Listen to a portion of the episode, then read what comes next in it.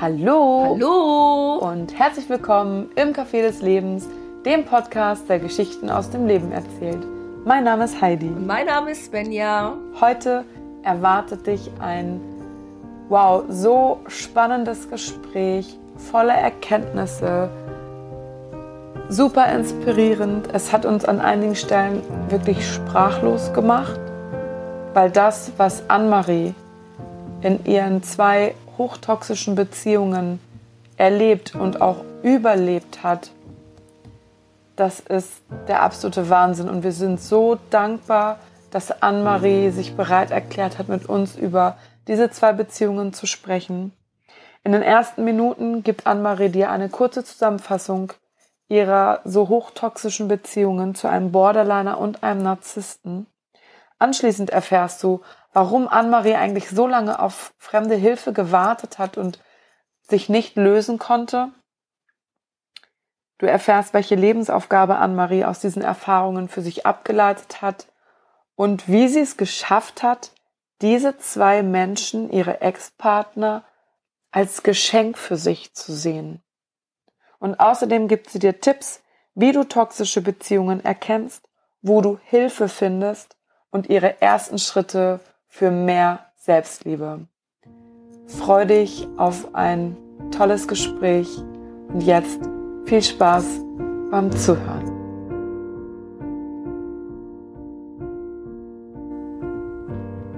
Also, vor einigen Wochen waren wir bei Anne-Marie zu Gast in ihrem Podcast und jetzt haben wir die Rollen gewechselt. Jetzt ist Anne-Marie bei uns. Herzlich willkommen. Yay, danke, dass ich da sein darf. Ich freue mich voll. Sehr schön. Und Anne-Marie hat uns ein ganz spannendes Thema mitgebracht. Nämlich, wir sprechen heute. Ja, wahrscheinlich über meine Geschichte hm. und äh, über toxische Beziehungen und Persönlichkeitsstörungen und meine Erfahrungen damit. Genau, aber ich freue mich auch total auf eure Fragen und werde mich da einfach so ein bisschen durchleiten lassen, damit ich ja irgendwas Brauchbares für eure Community erzählen kann. Kriegen wir auf jeden Fall hin. Super. Okay. Das denke ich auch. So, dann, welche Erfahrung hast du denn gemacht? Also du hast ja erzählt, du hast Erfahrungen gemacht. Was genau ist da passiert? Also ich würde sagen, ich hatte zwei toxische Beziehungen in den letzten Jahren. Ähm, das erste fing an, als ich nach Berlin gezogen bin und ich dann jemanden beim Feiern kennengelernt hatte, mit dem ich so relativ länger was hatte, von ein paar Monaten, also fast ein Jahr eigentlich. Und oh, ich merke dann schon so krass, wie ich so emotional werde oder wie mein Körper so drauf reagiert. Diese ganzen Erinnerungen, das ist echt krass. Weil ich auch gerade sehr stark äh, fühle und so Erfahrungen mache. Wie lange ist das denn her, damit man es ähm, ungefähr... Das ist 2012 gewesen. Da mhm. bin ich so Mitte des Jahres nach Berlin gezogen für mein Studium und hatte so alles hinter mir gelassen. Und dann ja, hat mein neues Leben in Berlin quasi gestartet und habe da jemanden kennengelernt, der mir auch irgendwann gesagt hatte, dass er Borderliner ist und das auch diagnostiziert wurde. Und ich habe mir erstmal erstmal ähm, ich habe mir da erstmal überhaupt nichts gedacht dabei, weil ich da auch mit diesem Thema noch gar nicht so in Kontakt gekommen bin. Aber es fing dann schon ziemlich schnell an, sehr durch zu werden. Und ja, es war dann immer so dieses heiß und kalt über mehrere Monate. Ähm, es sind dann die verschiedensten Sachen dabei passiert. Ähm, von Gewalt über sehr intensive negative Erfahrungen oder dass er sich umbringen wollte oder dass da ja die verschiedensten Sachen einfach passiert sind, wo ich auch teilweise so in Lebensgefahr war und äh, man denkt natürlich dann immer noch so, boah, ich helfe dem irgendwie oder durch meine Liebe wird es dann ähm, einfacher für die Person, aber in der Zeit sind eigentlich schon sehr viele Sachen so passiert, die mich hätten aufrütteln sollen. Natürlich war das auch teilweise ein sehr respektloses Verhalten ihm gegenüber. Ähm, heute weiß ich, dass das einfach nur eine Aufgabe in meinem Leben war, um Selbstliebe und Respekt mir gegenüber zu lernen. Und irgendwann war das so, dass nicht ich entschieden hatte, mich von ihm zu trennen, sondern dass ich einer Freundin ein paar Sachen erzählt hatte und dann war das eigentlich so von heute auf morgen so, dass sie sich drum gekümmert hat, dass er aus meinem Leben verschwindet. Und dann war so ein bisschen Funkstelle zwischen uns, aber ich habe immer wieder versucht, an ihn quasi ranzukommen. Und ähm, ja, das ist dann ganz komisch geendet. Ich bin dann zu drei verschiedenen Therapeuten parallel gegangen. Und das hatte mir aber jetzt nicht so viel weitergeholfen, weil Zeit halt ja irgendwie alle Wunden und nach zwei Monaten denkst du dann auch wieder so, ja, geht schon weiter irgendwie mein Leben. Und dann kam ich in so eine Phase, wo ich sehr viel gedatet habe, um wahrscheinlich auch so ein bisschen, ja, meinen Selbstwert zu stärken, wie man das dann halt macht als Frau, durch irgendwelche Typen. Äh, konnte auch nicht so richtig wirklich alleine sein, habe mir immer meine Tage sehr vollgestopft, hatte sehr viel mit meiner Arbeit zu tun, sehr viel mit dem Studium. Ähm, dazu halt sehr viele Verabredungen, damit ich auch nie in das Gefühl komme, irgendwie nachdenken zu müssen. Mhm. Also das checkt man ja damals überhaupt nicht, aber jetzt im Nachhinein hat man das ja schon so ein bisschen psychologiemäßig ähm, durchforstet. Und dann, ähm, da ich ja noch nichts aus dieser Sache mitgenommen mhm. hatte, aus meiner Lebensaufgabe, bin ich dann nochmal jemand anderem in die Hände gelaufen. Und diese Beziehung hat dann fünf Jahre gedauert. Und das war so mit meine prägendste Zeit eigentlich bisher in meinem ganzen Leben. Also, also diese Beziehung ging auf jeden Fall dann von 2013 bis 2018. Mhm. Und ja, äh, auch in dieser Beziehung gab es sehr viele Streitereien, teilweise Gewalt, wo man halt auch sich fragt, okay, wo fängt Gewalt an, wo hört Gewalt auf?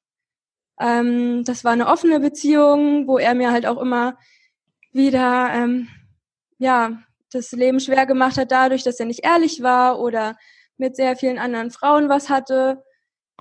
Und äh, mir das quasi dann auch vorgehalten wurde, dass ich teilweise da mal darüber reden wollte. Klar habe ich mich jetzt auch nicht immer zu 100 Prozent respektvoll ihm gegenüber verhalten, aber ich glaube, das ist auch sehr schwer.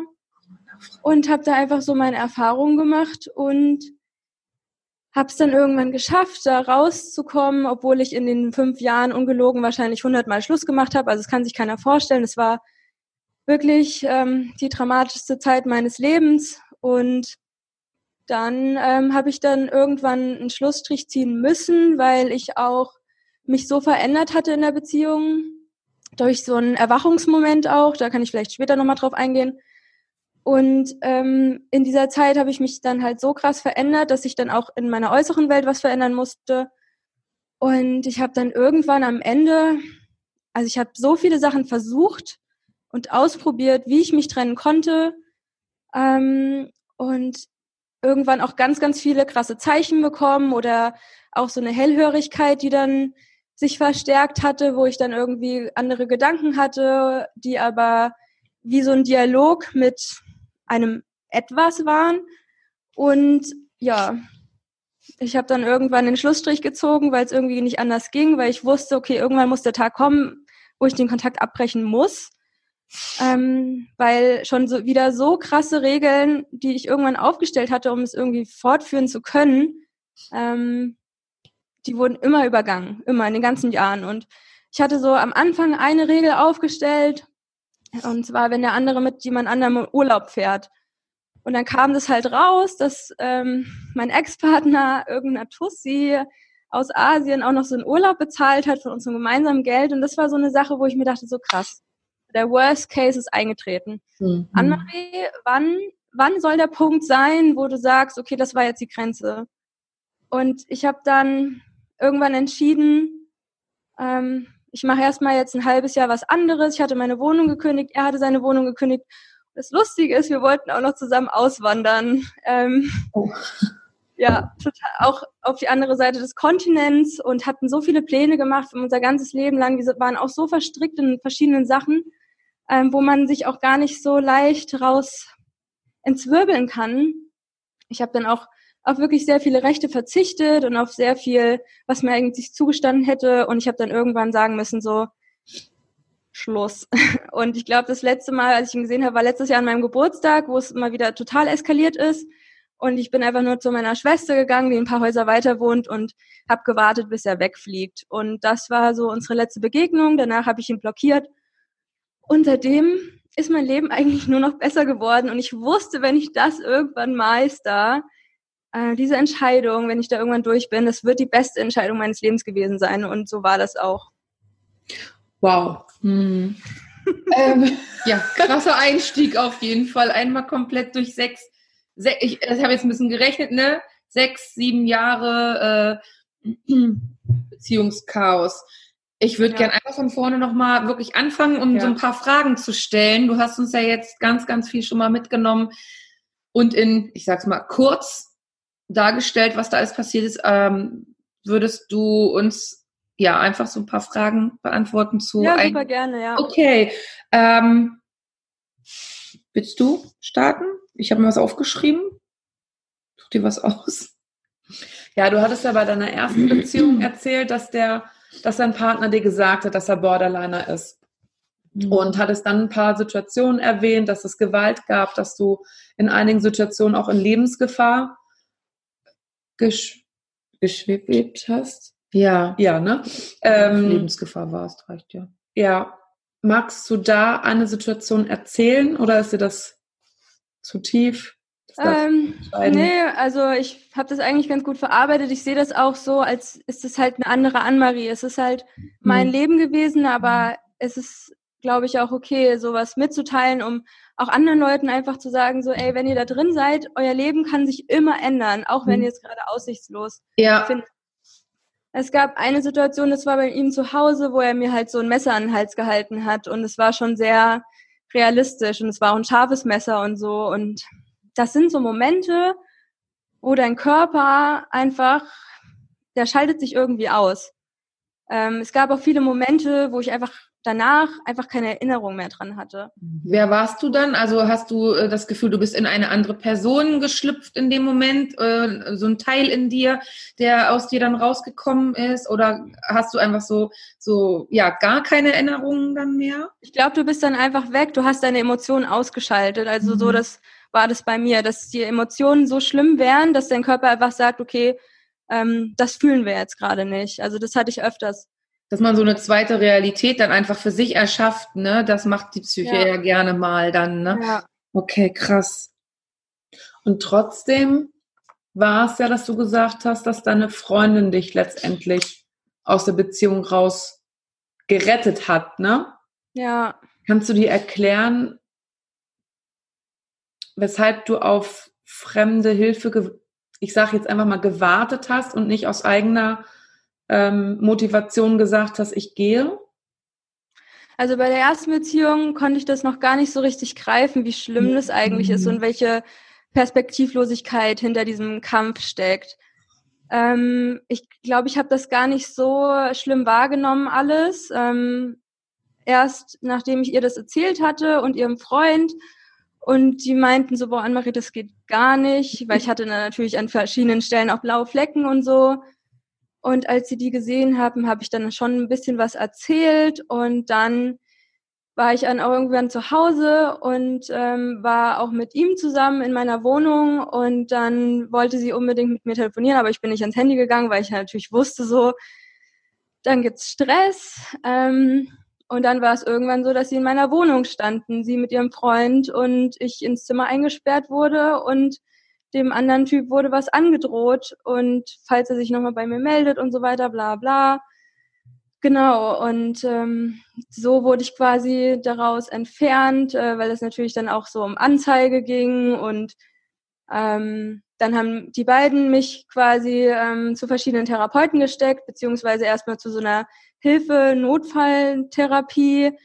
Dann war ich noch bei so einer Frauentherapie und dann habe ich noch einen richtigen Psychologen gehabt. Also das war dann so Schritt für Schritt für die nächsten Monate. Ähm, genau, also parallel habe ich aber immer wieder versucht, zu ihm Kontakt zu finden und also richtig durch. Aber er hatte das dann auch tatsächlich sehr geblockt ähm, was mich dann noch mehr schockiert hat quasi. Und ähm, ich hatte welchen auch davor. Wert, welchen hm? Wert hast du dir, das habe ich mich vorhin schon gefragt, welchen Wert hast du dir damals zugeschrieben? Weil wenn man ja so eine Dinge mit sich machen lässt, das ist ja eigentlich, zeigt ja eigentlich, was man sich so wert ist, ne? Ähm, und ich sag's jetzt mal voll krass, du warst es dir wert, so behandelt zu werden. Und ja. was hast du dir, wenn du jetzt so zurückdenkst, welchen Wert hast du dir zugeschrieben? Also wenn man so ein bisschen auf Selbstliebe geht und äh, Selbstwertgefühl, was warst du dir wert? Ich würde jetzt nicht mehr sagen, dass ich eine schüchterne oder äh, irgendeine Person wäre, die, also ich würde ehrlich gesagt sagen, ich kam so rüber, dass ich sehr selbstbewusst bin, mhm. sehr ähm, strikt in meiner Meinung mhm. offen gegenüber anderen, auch hilfsbereit, aber dass mir sowas niemals passiert. Also jeder, zum Beispiel in meiner Uniklasse oder so, hätte mhm. das unterschrieben, dass mir niemals jemand dumm kommt. Aber äh, in einer toxischen Beziehung kommt es halt auch schleichend. Das ist jetzt nicht von mhm. heute auf morgen, dass da irgendwas passiert, sondern es passiert sehr, sehr, sehr schleichend. Alleine auch durch die ähm, Muster in dem Gehirn des Patienten, sage ich jetzt mal, der mhm. unter einer Persönlichkeitsstörung leidet, da passieren einfach Sachen, da ist er sich gar nicht bewusst drüber. Und das habe ich ja dann auch in der zweiten Beziehung dann festgestellt, der eine andere Sorte von Persönlichkeitsstörung hatte, also Narzissmus. Ähm, da merkt man einfach, wie die jemanden durch verschiedene Sachen manipulieren. Und wenn du das nicht checkst, dann ist es natürlich schleichend, weil du die Person ja auch liebst oder mit ihr schöne Momente hast. Und dann denkst du natürlich immer an diese schönen Momente zurück. Mhm. Und dieses Krümelchen Liebe, Mhm. Danach bist du süchtig, dass du das immer wieder bekommst. Mhm. Und dafür machst du alles. Nur um dieses bisschen, weil du denkst, es war doch mal an einem Punkt, wo es gut war. Und es ist so ein Punkt, dadurch, dass es so krasse Extreme gibt in dieser Persönlichkeitsschiene, weißt du gar nicht, was du machen sollst. Du versuchst einfach nur alles, dass er zufrieden ist. Und das habe ich immer wieder versucht. Und ich glaube, da kommt es auch raus, dass ich ein sehr pflichtbewusster Mensch bin, ein hilfsbereiter Mensch, der einfach den Leuten helfen will. Und ich glaube, das war so eine, meine Mission. Und wenn ich das schaffe, dann bin ich was wert oder so. Oder es mhm. ging dann auch noch so weit, dass ich das so ein bisschen analysiert hatte in dem Bezug äh, mit der Beziehung von meinem Vater. Dass ich ja innerlich durch ihn diesen Glaubenssatz habe, ich bin nicht gut genug und hatte dann im Außen immer Personen, die mir das gespiegelt haben, ich bin nicht gut genug. Und so kamen diese Partner in den toxischen Beziehungen immer zu mir, um mir das immer wieder zu beweisen. Mhm. Aber innerlich und äußerlich war ich eine komplett andere Person. Okay. Ja. Mhm. Mm, ich möchte gerne nochmal auf deine Freundin zurückkommen, die mit ihrem Freund ja letztendlich dafür gesorgt haben, dass du aus der ersten Beziehung ähm, austreten konntest. Wie haben die die zweite Beziehung, die ja noch länger angedauert hat, wie haben sie die empfunden? Hattest du Kontakt? Ähm, nee, das hat ah. sich dann auch verlaufen. Also das waren dann, ich hatte mich in einer anderen Zeit auch so unterschiedlich ähm, entwickelt und die haben sie unterschiedlich entwickelt und dann hatten wir gar keinen Kontakt mehr und die waren dann auch schon längst nicht mehr zusammen und mhm. ähm, genau, das hat einfach auch nicht mehr gepasst. Und sie haben auch gar nicht in Berlin gelebt. Also ich habe ja in Berlin gelebt und die auch im Süden von Deutschland ah, und okay. äh, waren halt sehr oft in Berlin da, aber dann irgendwann nicht mehr, genau. Gab es in der Zeit, wo du die zweite Beziehung hattest, gab es da Menschen, die dich auf deine toxische Beziehung aufmerksam gemacht haben? Also hast du auch da wieder Impulse von außen bekommen? Also ich muss sagen, Respekt an meine ganzen Freunde, die sich das jahrelang angehört haben, immer wieder das Gleiche. Und ich glaube, die wissen einfach, ähm, dass man da jetzt nicht allzu viel sagen kann. Ähm, du kriegst natürlich dann gesagt, so, hm, okay, ähm, hört sich aber nicht gut an oder das kommt immer wieder. Aber ich glaube, es hat sich weniger so rausgestellt, dass irgendjemand gesagt hat, boah, Annemarie, du darfst ähm, nicht mehr mit ihm zusammen sein, sondern die haben sich das angehört ähm, und irgendwann war es dir halt selbst so peinlich, weil du warst in der einen Woche mit ihm zusammen, in der anderen Woche warst du wieder getrennt und so war das halt fünf Jahre gefühlt. Also mal ging es auch einen Monat gut oder zwei Wochen, aber das mit den 100 Mal Schluss machen in fünf Jahren ist wahrscheinlich nicht untertrieben.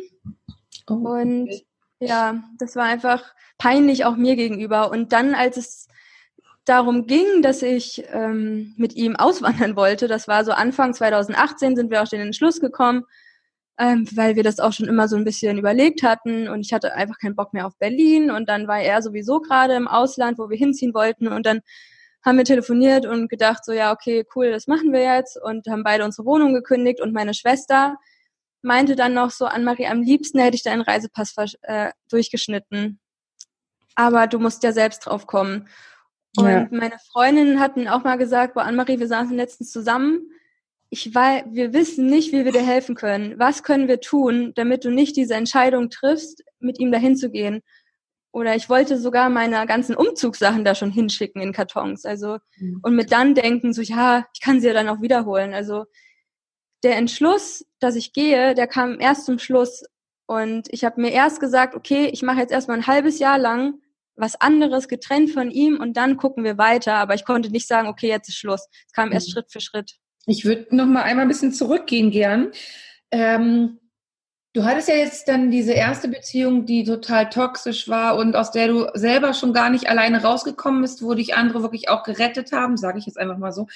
Ähm, warum denkst du, dass du wieder einen Mann gewählt hast, der eigentlich so in dieses Schema reinpasst?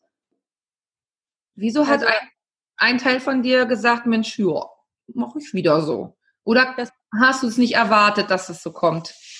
Mm, zum einen habe ich gar nicht so drüber nachgedacht, glaube ich. Ähm, in, ich war, glaube ich, mir meiner Gedanken auch gar nicht so bewusst. Mhm. Heute jetzt. Ähm, und ähm, mittlerweile sehe ich das natürlich so, dass wir alle Seelen sind und äh, jeder hier runterkommt, inkarniert und irgendeine besondere Lebensaufgabe hat. Und das war oder ist eine von meinen Lebensaufgaben, auch unter diesem Deckmantel, ich bin nicht gut genug, unter diesen Glaubenssätzen, die man so hat, ähm, eine Erfahrung zu machen, wo man irgendwann gestärkt rauskommt. Mhm. Und ähm, ich konnte diesen ganzen Schmerz, den ich diesen letzten Jahre hatte, ähm, da gab es so einen Turning Point in meiner Vergangenheit. Das war so Anfang 2016, wo er sich in ein anderes Mädchen verliebt hatte, also der aus der zweiten Beziehung. Und das war natürlich Hölle für mich. Hölle, Hölle, Hölle. Es war furchtbar. Ähm, dann habe ich ihn auch teilweise auf Partys mit ihr gesehen und oder er war einfach bei ihr und hat mich angelogen. Und es war so heiß und kalt. Ja, Anne-Marie, wir legen das jetzt erstmal auf Eis, auf unbestimmte Zeit. Bla bla. Und das war eine Zeit, wo es mir auch körperlich sehr schlecht ging. Also äh, meine psychischen Schmerzen wirken sich dann auch sehr körperlich bei mir aus. Es war in der, also ein halbes Jahr lang, wo es mir so schlecht ging. Äh, mir war schlecht, ich konnte kaum was essen. Ähm, ich hatte eine super schlechte Haut. Also es war Neurodermitis im halben Gesicht. Es war ganz, ganz schlimm, so wunde Stellen auch fast schon. Dann habe ich meine Abschlussarbeit äh, parallel dazu gemacht, zwei neue Jobs gehabt und eine Nierenbeckenentzündung und vieles mehr. Ja, der Körper hat sich irgendwo gemeldet, ne? Oder beziehungsweise ja. die Seele hat sich gemeldet und hat gesagt, hallo, hier ist was, guck mal hin. Ja. Das ist ja das Erste, was dann, wenn du nicht hörst, dann ist das Zweite über den Körper, ne? Ja, uh, und ich, man checkt es dann halt trotzdem nicht, ne? Also in dem Moment war ich auch noch nicht bewusst, dass ich irgendwie diese somatischen Anzeichen ja. irgendwie mit meinem Leben ähm, ja irgendwie in Relation ziehe. Aber es gab diesen Moment, wo ich mich dann hingegeben habe, diesem Leid und ich saß so im Bett und ähm, es kam so ein Spruch und der war, alles wird gut und alles wird besser als jemals zuvor. Und es war eine furchtbare Zeit, aber als es vorbei war, ähm, habe ich dann echt gedacht, krass, was mir das alles an Wachstum gebracht hat. Es hat mich so mhm. krass, also es war meine erste Transformation und ich würde sagen, ich hatte, hatte jetzt nochmal rückblickend so ein bisschen geguckt, wann ich so diese sehr intensiven Transformationen habe. Natürlich nicht so wie die erste, aber alle sechs Monate habe ich eine Phase, wo ich so zwei bis vier Wochen wirklich in einem sehr krassen Wachstumsschmerz drin bin, äh, wo ich jetzt auch gerade wieder draußen bin, äh, weil der letzte Monat irgendwie super anstrengend für mich war und auch so viele F Gefühle einfach sind, die ich sehr wahrnehme. Und äh, jedes Mal denke ich wieder, krass, äh, man wächst so viel weiter, das Bewusstsein verändert sich so krass und ähm, nach diesem ersten Schmerz dachte ich mir so, wow, das war das größte Geschenk, was mir jemand hatte machen können und ich sehe das auch mittlerweile mehr und mehr so, dass ich ihm als Seele unvorstellbar, aber sehr, sehr, sehr dankbar bin mhm. und auch den Menschen davor, dass ich diese Erfahrung von Schmerz und Leid und Vergebung machen kann. Ähm, klar, es kommen immer wieder Momente, die sehr schlimm waren, die hochkommen, gefühlt werden wollen und wo ich dann mir einfach die Zeit nehme und sage, okay, dann heule ich jetzt einfach so eine Stunde oder zwei und lass das da sein. Und es ist natürlich nicht schön, aber mhm. es, ich habe halt so krass mein Mindset geschiftet in dieses ganze Positive. Ähm, und versuche halt so, das besser zu erkennen und weiß halt dadurch auch, dass negative mhm. Emotionen eine positive, ja, einen positiven Side-Effekt haben können. Ja. Gut, meine Frage wäre gewesen, aber du hast im Endeffekt beantwortet, dass ein Teil von dir ja gehen wollte. Das zeigt sich ja immer wieder dieses Off-On, On-Off, On-Off-Beziehungsding, ja. äh, ne? Und ähm, ich habe mir so gerade gedacht, okay, wenn du jetzt so darüber sprichst, dann ist es vielleicht ein anderer Teil in dir gewesen, der gesagt hat, nee, Anne-Marie, wir brauchen noch nicht gehen, wir haben hier noch was zu erledigen. Wir wollen da noch was äh, aufarbeiten oder lernen. Wir bleiben noch ein wenig in diesem Schmerz. Kann man so sehen? Ähm, ja, das könnte man schon so sagen, weil ich habe ja dann auch nachdem dieses schlimme ne? Ereignis erstmal war, kam er ja quasi wieder an und sagt, oh Annemarie, du bist doch die coolste, bla bla. Mhm. Und dann hatte ich ja noch weitere drei Jahre mit ihm dieses ganze.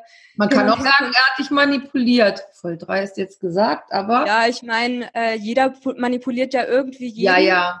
Aber klar sind das Sachen, wo du dir denkst, wenn er was sagt, so, mhm.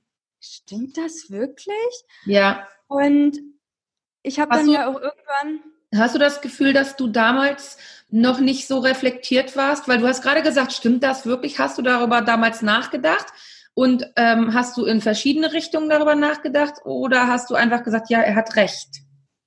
Ich habe die ersten Male, wo das so passiert ist, wo irgendwas total Abstruses war, wo irgendeine, was heißt Streit, aber irgendeine Auseinandersetzung war, wo ich mir dachte, so, nee, das kann der jetzt nicht ernst mhm. Aber ich habe halt mein Maul gehalten, weil es immer zu einem riesigen Eklat gekommen ist. Mhm. Und du gewöhnst dir das an, ja. Mhm. Und ja. weil und man ist ja in so einer Blase dann irgendwann, ne? Ja, ja, so, ja. Das ist schon in Ordnung, so wie es ist. Und äh, ich habe mich ja dann auch irgendwann mit den verschiedenen Typen von Persönlichkeitsstörungen äh, beschäftigt und was ich für ein Typ bin.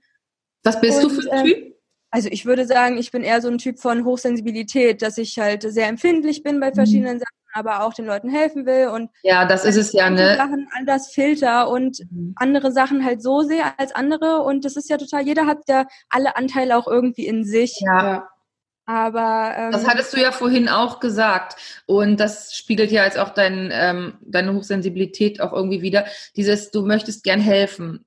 Also ich habe, ich kenne das genauso. Also ich habe es jetzt nicht so krass erlebt wie du, aber ich habe auch solche Beziehungen gehabt und habe immer so gedacht, ich möchte helfen. Deswegen bleibe ich mal. Ja, ja, du denkst ja auch, das verändert sich irgendwie, weil es ja. war ja schon mal anders. Es gab mhm. diese schönen Momente. Und was kann man tun, um wieder diese schönen Momente zu kommen? Aber es kommen halt ja. halt immer wieder schöne Momente. Ja. Aber die Tiefs und wie sich das ausgleicht, nämlich gar nicht, ist halt irgendwann nicht mehr so eine Balance, wie es jetzt ja. in einer normalen Beziehung wäre. Ja. ja, aber immer mehr der Charakter desjenigen auch so durchkommt, ne?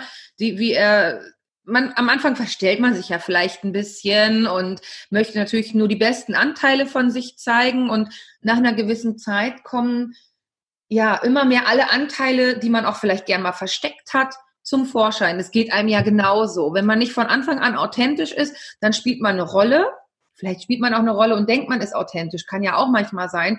Ähm, das merkt man dann selber irgendwie in Situationen, dass man denkt, oh Moment mal, da war ich gar nicht authentisch. Aber man möchte ja dem anderen gefallen.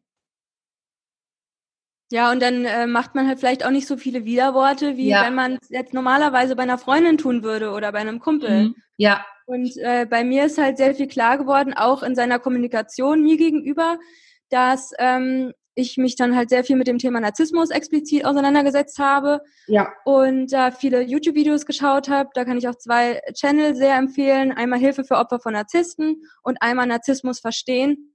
Machen wir in und die Show Notes. Ja, also weil das hat mich, das hat meinen Arsch gerettet. Mhm. Und erstmal darauf zu kommen, ähm, ich bin dann 2017 durch eine Freundin äh, drauf gestoßen, dass ähm, er diese Veranlagung eventuell hat, beziehungsweise sie hat mir das so einfach so gesagt und ich habe das erstmal so ein bisschen recherchiert, weil man ja erstmal so denkt, okay, ganz klassisch, Narzissten schauen sich ganz gerne im Spiegel an und so ein Bullshit, so es ist natürlich überhaupt nicht wahr, aber anhand deren Kommunikation kannst du eigentlich schon gut sehen, aha, äh, das sind wiederkehrende Muster und dann mhm. habe ich auch erst angefangen, diese Muster zu erkennen. Diese Muster vor dem Streit, nach dem Streit, während dem Streit, also es gab immer verschiedene Phasen und ich dachte mir so krass, ich erkenne die Muster. Mhm. Und dann bin ich auch in eine Selbsthilfegruppe eingetreten und da habe ich auch gesehen, krass Leute, was lasst ihr euch mit euch machen? Mhm. Es sind ja mhm. immer wieder die gleiche Scheiße. Mhm. Immer wieder. Und es mhm. sind die gleichen Sachen, die mir passieren. Und wo ich mir denke, so, ey Leute, checkt ihr es nicht einfach? Und da habe ich gemerkt, so krass, ich bin die Person, die es nicht checkt. Und sehr gut. Aber das immer besser erkannt, das Muster und ja, dann mich so da lang gehangelt. Ja, aber obwohl du es dann irgendwann erkannt hast, hast du es ja trotzdem nicht geschafft, diesen Schlussstrich zu ziehen, ne? Ja. Was das liegt an der Hoffnung. An der Hoffnung. Okay, ja, das habe ich mir schon fast gedacht. So halt dieser Fokus auf die wenigen Lichtblicke, ja. auf die liebevollen Momente. Du hast ja so viel gemeinsam. Ne? Du hast so viel Scheiße durchgestanden und du hast gemeinsame Ziele. Ja. Und bist so verflochten. Das würde alles so einen Stress bedeuten. Und äh, du kannst, hast doch eigentlich ein gutes Leben, weil mir ging es materiell gesehen unglaublich gut in dieser Beziehung. Mhm. Ähm, aber es hat sich angefühlt wie ein goldener Käfig und ich wusste, wenn ich meine Ziele nicht selbst verfolgen darf, ähm, so wie es dann immer auch kommuniziert wurde, Anne-Marie, wir sind hier für meine Ziele, also wirklich die krankesten Sachen, utopische Ziele, die ich versucht habe zu realisieren, die mir immer weiter spiegeln, ich bin nicht gut genug. Und das war natürlich auch für ihn gefundenes Fressen und es ging mir so schlecht. Und ähm, ich wusste, als ich dann angefangen hatte, Zeit gerne mit mir alleine zu verbringen, das war nämlich auch nochmal ein richtig krasser Prozess in dieser Beziehung, dadurch, dass ich so oft von ihm allein gelassen wurde und so viel Schmerz hatte, habe ich irgendwann angefangen zu lernen, mit mir selbst einfach ja äh, okay zu sein. Und mhm. das hat sich irgendwann besser angefühlt als die Zeit mit ihm. Mhm. Und dann brauchte ich auch immer mehr meinen Freiraum. Ähm, ist, die Abstände von unseren Streits waren dann auch sehr, sehr kurz. Ähm, und meine eigene Energie war mir dann irgendwann mehr wert als das, was ich dann abgeben musste, wenn ich dann mit ihm zusammen war. Oder immer diese Angst, jetzt rastet er wieder aus, äh, jetzt wird irgendwas kaputt gemacht oder irgendeine Diskussion. Und die Diskussionen waren halt teilweise ähm, ungelogen vier bis sechs Stunden lang. Ich habe auch viele Aufnahmen gemacht, mir dies immer wieder angehört und da auch gemerkt, krass, ähm, was er sagt, was ich sage, weil das, was ich gesagt habe, wird natürlich immer verdreht und du wirst natürlich für absolut dumm dargestellt, dass du dich nicht normal artikulieren kannst und bla bla bla. Und du fragst dich dann immer so, hey, äh, stimmt das denn wirklich? Und du musst es halt lernen, immer wieder zu hinterfragen. Und das war am Anfang so und es war am Ende so. Und du denkst halt immer wieder noch so, ja, es ändert sich irgendwann. Und irgendwann, als ich in dieser Gruppe war, und gesehen hat, dass sich das immer wieder bei anderen wiederholt, die haben natürlich auch immer gedacht, so ja, das, ja. das legt irgendwann mhm. und irgendwann haben wir eine gemeinsame, schöne, tolle Beziehung und ich denke mir so, nee Leute, habt ihr nicht mhm. und ich werde das auch nicht haben und als ich das dann, das war nochmal ein ganz neuer Prozess, sich einzugestehen, das wird nicht mehr. Und selbst wenn es werden würde, wäre immer noch diese sehr negative Vergangenheit, auf das das ist immer der, die Basis, ja. Also es wird immer wieder auf diese fünf Jahre zurücklaufen, wo es dann halt schwierig war. Selbst wenn ja. es jetzt super harmonisch die nächsten 10, 20, whatever Jahre lief oder laufen würde. Und ja, dann hangelt man sich so von Streit zu Streit und muss immer wieder was lernen. Ähm, ich habe dann irgendwann angefangen, mir Briefe zu schreiben, Voice-Nachrichten, um wirklich auch zu sagen, okay, wenn ich in diesen Moment komme, es gab schon eine Trennung und es ist jetzt drei Tage vorbei und er meldet sich wieder, hey Anne-Marie, ich muss mal vorbeikommen wegen irgendwas Belanglosem, dann ähm, muss ich mir halt irgendwas anhören. Aber dadurch, dass ich halt immer wieder die Hoffnung hatte, ähm, habe ich halt sehr oft dieses Spiel gespielt von Trennung und sich wieder einlullen lassen. Mhm. Ja.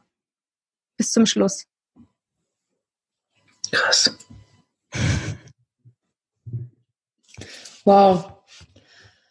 Ah, ich weiß gerade gar nicht. Ähm, das ist echt Wahnsinn. Es fühlt sich irgendwie so auch so, so fern von mir an, dass ich diese mhm. Person war. Es ja. gab halt auch so Momente, wo ich mich heulend an sein Bein geschmissen habe, als er wieder scheiße war und gehen wollte. Da hat er seine Sachen mitgenommen. Ich habe mich, ich habe geheult am Boden gelegen. Also mhm. Anne-Marie, wer bist du, dass du dir nach so einer Situation noch sowas gibst, ja. ja. Immer, immer, immer wieder.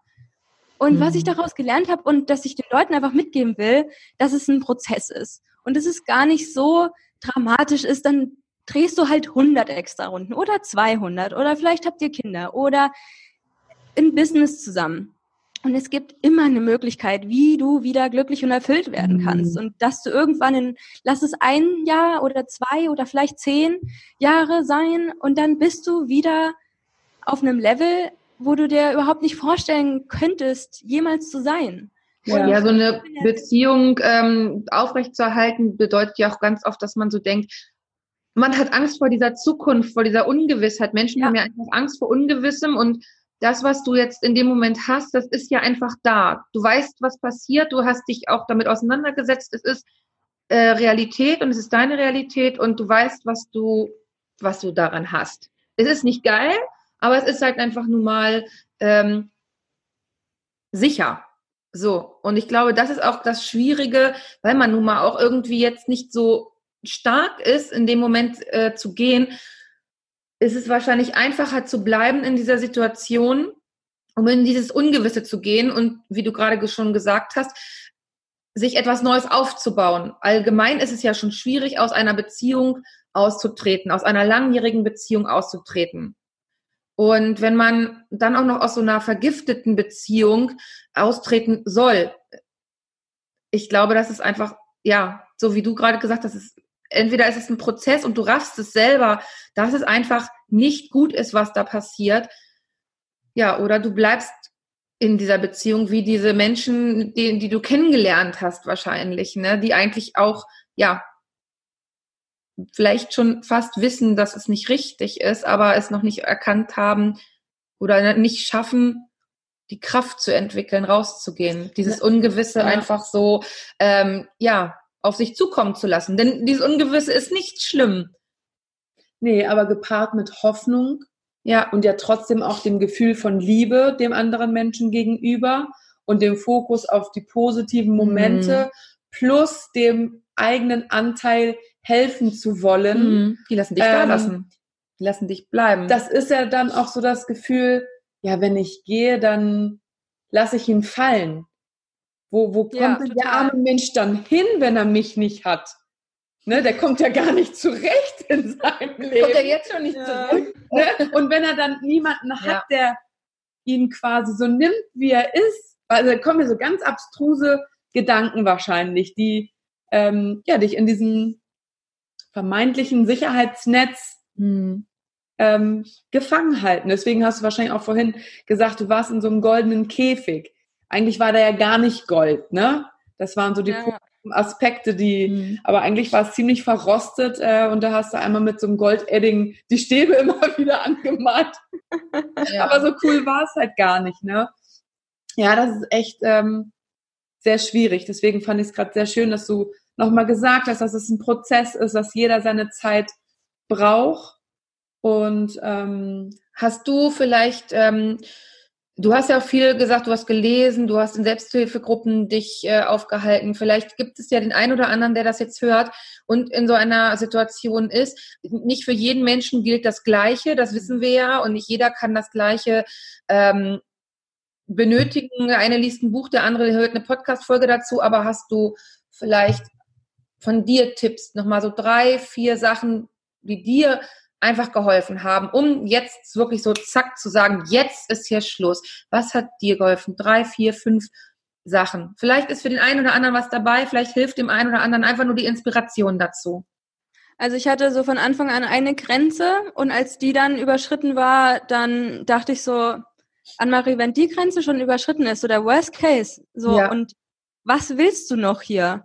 Mhm. Der wichtigste Punkt in dieser ganzen Zeit war auf jeden Fall meine eigene persönliche Weiterentwicklung. Also hätte das nicht stattgefunden, dass ich mich mit mir selbst beschäftigt hätte, dann wäre ich niemals auf die Idee gekommen, dass mhm. meine Energie mein höchstes Gut ist und dass das das Wichtigste für mich im Leben ist. Und das Thema Selbstliebe natürlich, aber ich finde, das spielt alles so bei dem ganzen Thema Persönlichkeitsentwicklung äh, mit rein, beziehungsweise spirituelles Wachstum, was für mich halt alles so ein Thema ist. Ähm, dann natürlich such dir Hilfe, such dir Gleichgesinnte. Hm. Äh, sieh das erstmal auf einer anderen Perspektive, weil du bist da drin und man muss auch verstehen, dass viele Frauen oder teilweise bestimmt auch Männer in einer toxischen Beziehung weder noch Freunde haben, noch eine eigene Wohnung oft, noch einen Job, noch, ich hatte mhm. zum letzten nicht mal ein eigenes Bankkonto. Äh, wenn mich Freunde treffen, die wissen, ich bin die organisierteste Finanzqueen der Welt und habe als Kind schon angefangen, meine ganzen Finanzen aufzuschreiben, dass mir sowas passiert, dass ich nicht mehr Kontrolle über meine eigenen Finanzen habe, ist durch. Und da kann jeder, ich habe auch zum Beispiel einen Podcast gehört von Besser als Sex, wo die Ines darüber auch erzählt hat, über ihre Erfahrung mit einem Narzissten. Ähm, du steckst da fest. Und ich habe auch letztens eine Podcast-Reihe, die kommt jetzt bald, aufgenommen zum Thema toxische Beziehungen, habe dann auch ein Interview mit der Artemis von Hilfe von Opfer von Narzissten.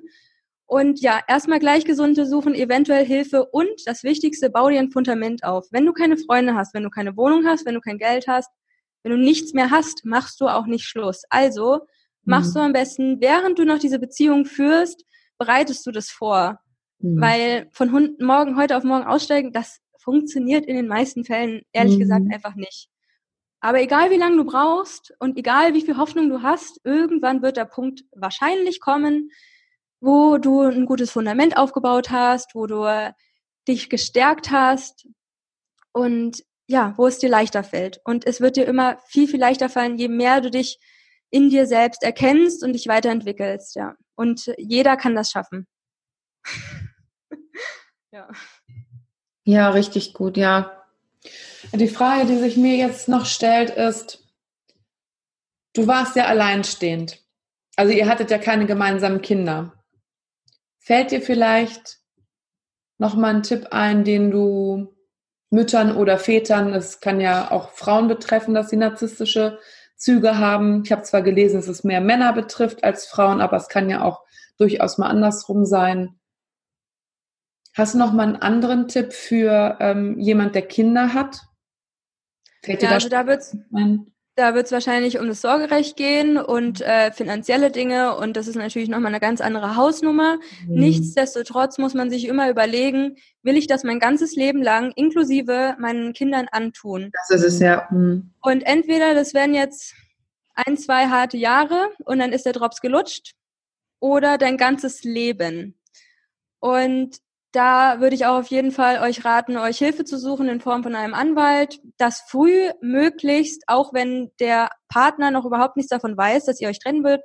Also ich würde da wirklich strategisch vorgehen, weil mit diesen Personen ist, wie ich auch gemerkt habe, nicht zu spaßen und am Ende stehst du da ohne irgendwas. Mhm. Und ähm, gerade bei der Sache mit Kindern habe ich schon oft gelesen, dass ähm, die beziehungsweise die Staatsanwälte krass von den toxischen Menschen um den Finger gewickelt werden, weil die natürlich auch ähm, rhetorisch sehr klug manchmal sind und wo man natürlich dann als verzweifelte Mutter, sage ich jetzt mal, oder als Vater ähm, nicht seine Emotionen kontrollieren kann, was sehr schwierig ist und dann im Gerichtssaal so und so rüberkommt und der Partner, der eigentlich das äh, die Wurzel eines Übels ist, kommt dann total seriös rüber. Also mhm. da würde ich auch einfach das äh, vorbereiten, vielleicht auch mit einer Freundin oder ja im Umkreis. Auf jeden Fall sucht ihr halt Leute, die das schon gemacht haben oder sucht ihr halt ähm, wo du aufgefangen wirst. Und im besten Fall hast du halt ein Umfeld wie Familie und Freunde, die das vielleicht auch mal mit dir durchspielen können. Oder ähm, vielleicht gibt's ja auch so typische Begriffe, die er immer gesagt hat, die, wo man sich halt leicht triggern lässt wo man dann wirklich übt, Ruhe zu haben, dass man vielleicht auch einen richtigen Teilzeitjob hat oder dass man ähm, auch das durchbringen kann, einfach mhm. auf einer staatlichen Ebene und du dann vielleicht einen Teilzeitjob hast und das finanziell auch hinkriegen würdest. Und da gibt's ja natürlich auch Frauenhäuser oder Anwälte, die das ehrenamtlich vielleicht auch sogar machen. Und ähm, da gibt's bestimmt viel Tipps im Internet. Und es bedarf halt einer guten Recherche, aber das ist es auf jeden Fall wert für dein eigenes Glück und ähm, für das auch deiner Kinder natürlich. Ja, und vor allen Dingen, es ist nicht peinlich. Das muss man einfach nochmal dazu sagen. Und ganz viele schämen sich ja, ja, dass sie so etwas mit sich machen lassen haben. Also ich sage es jetzt so, ne? Aber es, es ist nicht peinlich und es ist auch nicht, man braucht sich da nicht für schämen. Und wenn du jetzt Angst hast, das deinen Freunden zu erzählen, Anne-Marie sagte es ja auch eben gerade schon, es gibt Anlaufstellen, es gibt äh, Hotlines, es gibt im Internet so viele Möglichkeiten, sich äh, auch anonym zu informieren und es gibt so viele ehrenamtliche Menschen, die dir helfen, wenn du Angst hast, dich deiner Familie auch anzu, ähm, anzuvertrauen. anzuvertrauen. Weil das ist ja, glaube ich, das, wo man so denkt, oh Gott, und ich habe, ja, ähm, ich habe einen Fehler gemacht oder ich habe, äh, wie sagt man? Ja, ich bin vielleicht auch dieses, ich bin selbst schuld daran. Genau, ich danke. Ja, mhm. ich habe mich ja ähm, schlecht behandeln lassen. Ich habe das ja mit mir machen lassen.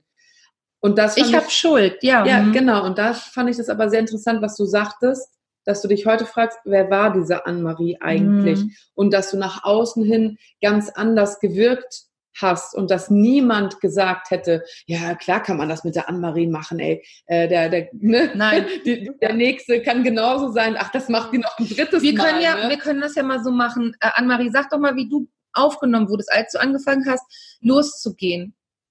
Und wie, wie bist du aufgenommen worden? Einfach um die Menschen, die will, es gibt, wie gesagt, vielleicht gibt es jemanden, der in der Situation ist, damit man dem mal so die Angst nimmt, also ich hatte, glaube ich, noch nie ein Problem, was Privates meinen Freunden oder meiner Familie mhm. zu erzählen. Aber selbst da würde ich dann vielleicht die Empfehlung geben, erstmal Tagebuch zu schreiben oder aufzuschreiben, deine Gedanken aufzuschreiben, da mhm. vielleicht auch mit äh, gewissen Journaling-Prompts mhm. beziehungsweise äh, Leitsätzen irgendwie zu arbeiten, äh, was sind deine Ängste, warum gibst du die Schuld da dran? Ähm, weil klar, ich habe natürlich, also vor allem danach kamen sehr, sehr starke Schuldgefühle mir gegenüber hoch. Ich mhm. musste mir jeden Tag verzeihen, dass ich das so lange mitgemacht habe. Ja. Aber auch dieser anderen Person verzeihen. Und das, das ist natürlich ein Prozess. Aber schreib's einfach mal auf. Ich habe auch Briefe an ihm geschrieben, die ich nie abgeschickt habe. Oder ähm, einfach was in den Computer reingeschrieben. Oder Nachrichten, wenn es dir schlecht geht. Mhm. Also es gibt so viele Tools, die man so ausprobieren kann, ob die einem gut tun. Ja.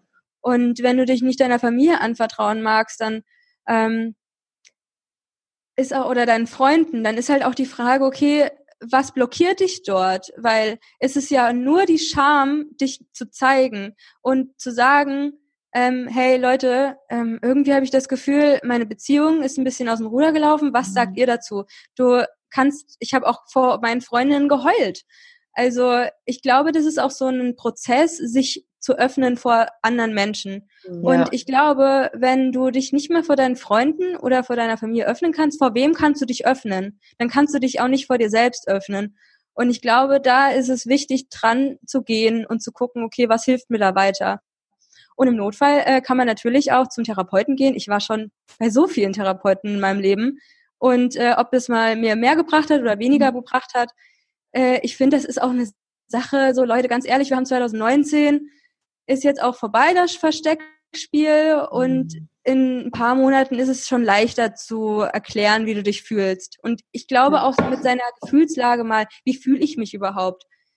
Alleine da schon mal zu gucken, ja, also mir hat mhm. natürlich auch natürlich obviously Meditation geholfen oder mich zu erden, Yoga zu machen, Journaling, all diese Sachen. Also mach dich wieder zur Priorität und das passiert einfach Schritt für Schritt. Ja, das ist ein Prozess und es wird mal schwieriger sein und mal leichter und mal hast du überhaupt gar keinen Bock oder dann bist du wieder zusammen und dann ist wieder alles schön und dann habe ich auch gesagt, oh, ich brauche mal eine Pause. Ich brauche mal eine Pause von diesem ganzen Streiten und dann hat sich's halt ergeben und dann hatte man halt wieder was für ein, zwei Wochen, bis das Ganze halt schon wieder von vorne losging. Aber das war dann so meine kleine Auszeit von dem, wo ich wusste, okay, es ist jetzt gerade nicht richtig, aber es geht gar nicht anders. Und sei dir immer bewusst, du versuchst immer dein Bestes. Egal, wie es gerade ist, du versuchst ja. dein Bestes. Ja. Und dich da nicht verrückt zu machen, ja. Dankeschön.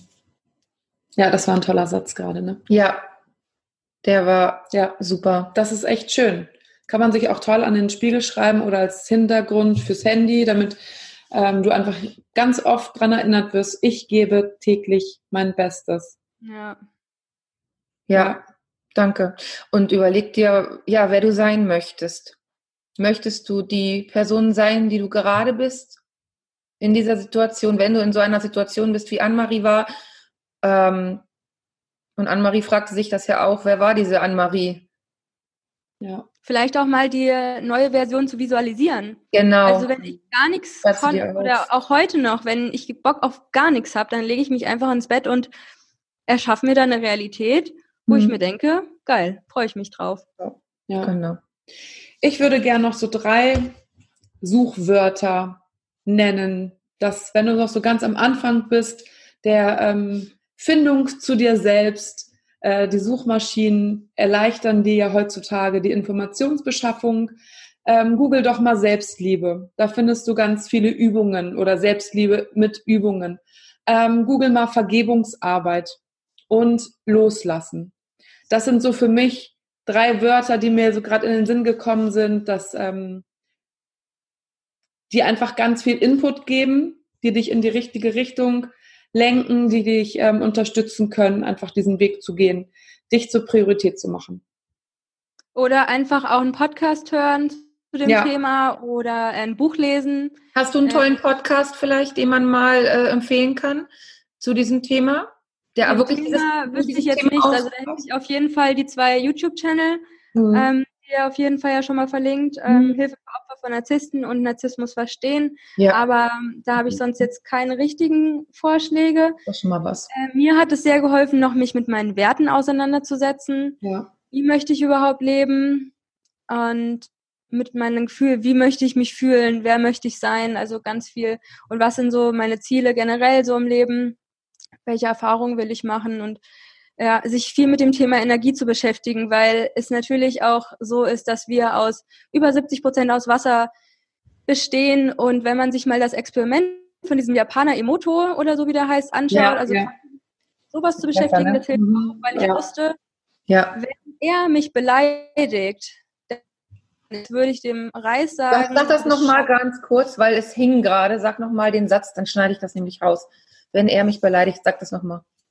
Das ist nämlich so, wenn ich, wenn er mich beleidigt, dann weiß ich, dass ich zu dem Glas Wasser sagen würde, ich hasse dich. Und ja. das ist eigentlich das Schlimmste, weil du deinen Körper damit vergiftest. Und irgendwann war ich es mir auch wert, dass mich niemand mehr beleidigt, weil ich wusste, das hat halt äh, gesundheitliche Konsequenzen für mich und dass Energie das wichtigste Gut ist, was ich habe und sich generell auch mal mit dem Thema Quantenphysik oder Spiritualität oder Energie generell zu beschäftigen. Und es ist überall und du bist dafür zuständig, dass deine Energie eine hohe Frequenz hat, wenn du das möchtest. Und es ist natürlich viel leichter so zu leben, weil da passieren natürlich auch coole Magic-Sachen und je mehr ich mich auch dieser Welt geöffnet hatte, desto mehr Wunder sind auch in meiner Welt passiert und ich hatte dann so einen starken Kontrast zwischen dieser toxischen Beziehung und meinen kleinen Wundern in meiner eigenen Realität mit Podcasts und veganer Ernährung und oh, ich gehe mal nach Bali und ich reise mal ein bisschen und ich mache ein bisschen Yoga und Meditation. Und ähm, irgendwann dachte ich mir so, dass ich will nicht mehr, dass das dieses Negative ein Teil von meinem Leben ist. Und es ist dann eine Entscheidung. Und die Entscheidung, da brauchst halt vielleicht auch, bis du das wirklich durchziehst, aber irgendwann ist es schon mal irgendwann geschafft, ja. Ja, du sagtest ja eben auch, dass es ein Prozess ist, ne? Genau. Das waren schöne Abschlussworte von dir. Ja. Ganz viel Input. Wir werden ähm, alles an Informationen in die Shownotes nehmen, damit ähm, ja, jeder direkt einmal nachgucken kann. Und danke. Danke, dass du bei uns warst. Danke, dass du dich uns und unseren Hörern geöffnet hast. Mhm. Und ähm, ganz viel Inspiration und vor allen Dingen auch Mut gemacht hast, denke ich. Also ja, ähm, ja auf jeden Fall. Genau. Und so als Abschlusssatz, ich tue immer das Beste für mich. Ja. Jeden Tag. Und jeden Tag ein Prozent besser als gestern. Ja, das sage ich auch immer. Ja, das ist richtig. Sehr schön. Dankeschön. Also, vielen Danke Dank. Euch, ja. Bis zum nächsten Mal. Bis bald. Tschüss. Wenn dir diese Folge gefallen hat, dann lass uns super gern 5 Sterne und eine Bewertung bei iTunes da. Abonniere uns dort, damit du keine Folge mehr verpasst oder folge uns auf Spotify, YouTube oder auch Upspeak. Wir sind auch auf Facebook. Besuch unsere Seite und abonniere sie. Café des Lebens und auch da freuen wir uns über deine Bewertung. Auf Instagram sind wir natürlich auch vertreten. At podcast.café des Lebens. Schau vorbei und entdecke, welche Boni wir da für dich haben. Verbinde dich mit uns, schenk uns dein Like, wenn dir unsere Beiträge gefallen, teil super gern unsere Stories und schreib uns deine Gedanken und deine Erfahrungen zu unseren Themen. Von Herzen Dankeschön, dass du unseren Podcast hörst.